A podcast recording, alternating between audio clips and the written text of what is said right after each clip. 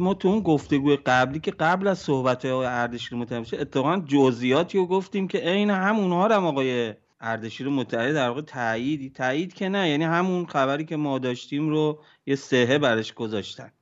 ببینید آقای یوسف پر آذر و تربتی بیشتر با این آقای قاسم مکارم شیرازی در اون بخشی که مربوط به حوزه شهری و شهرسازی و زمینخواری و نمی‌دونم فروش امتیاز شهرهای جدیده و این دو نفر بیشتر در این شهر پردیس شهر جدید پردیس درگیرن در پرونده با ایشون. و البته این باند تو شهر جدید اندیشه و شهر پرند هم دوباره یک پرونده هایی دارن که اینا هم در حال رسیدگی و بررسیه. آقای جعفری که ایشون گفتن ایشون الان مدیر کل حوزه ریاست و به مسئول دفتر آقای رستم قاسمیه. و ایشون اونجا مشغوله. حالا من جزئیاتی ندارم اما ایشون هم چیز هست. یه حالا قراردادی بوده در مورد یک شرکت چینی و اینا. یه ابهاماتی هست اما نمی‌دونم الان اتهامی بهش وارد شده به صورت مستقیم یا نه. اینا البته آقای اردشیر متحری گفته. مطالب دیگه هم هست در پرونده. یعنی می‌تونیم بگیم آقای کلانتری که اون اشاره که چندی پیش آقای حسینی داشت معاون امور مجلس رئیس جمهور ایران بله. ابراهیم رئیسی که کسان دیگری هم بودن که دستگیر شدن. اشارش به همین افراد یعنی اینها دستگیر شدن. آقای جعفری در بیزاده تربتی و آقای پولاسن نه نه نه نه نه هیچ کسی فعلا به جز خود آقای قاسم مکارم که گفتم سر همون ما گفتیم الان هم تایید شد. سر قرار دریافت رشوه که من هم گفتم مثل پروژه دهه هفتاد عمل کردم و خیلی تعجب کردم از این قضیه. بهداور بود واقعا. دستگیر میشه توضیح بدید که پروژه های دهه هفتاد برای شنونده های ما منظورتون چه پروژه است؟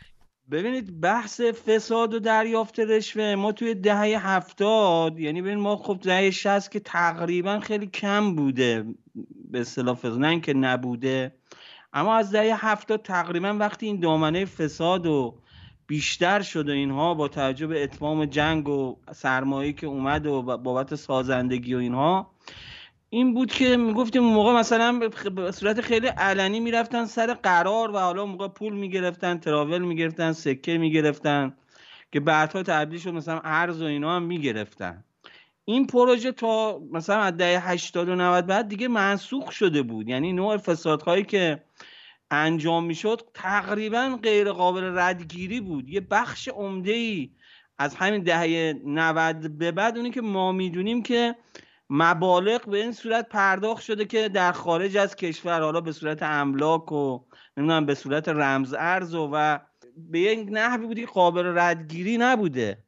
منتها اون دهه هفتاد معروف بود که خیلی از مدیران و همینجوری سر قرار دریافت رشوه می‌گرفتن. یعنی از قبل نهادهای امنیتی مطلع بودن. اون پولها اون وجه اون طلا اونایی که می‌خواسته پرداخت کنن و میبردن با حضور مثلا مقام قضایی اونجا. اینا رو صورت جلسه می‌کردن و می‌دادن به اون طرفی که داشت می‌رفت سر قرار.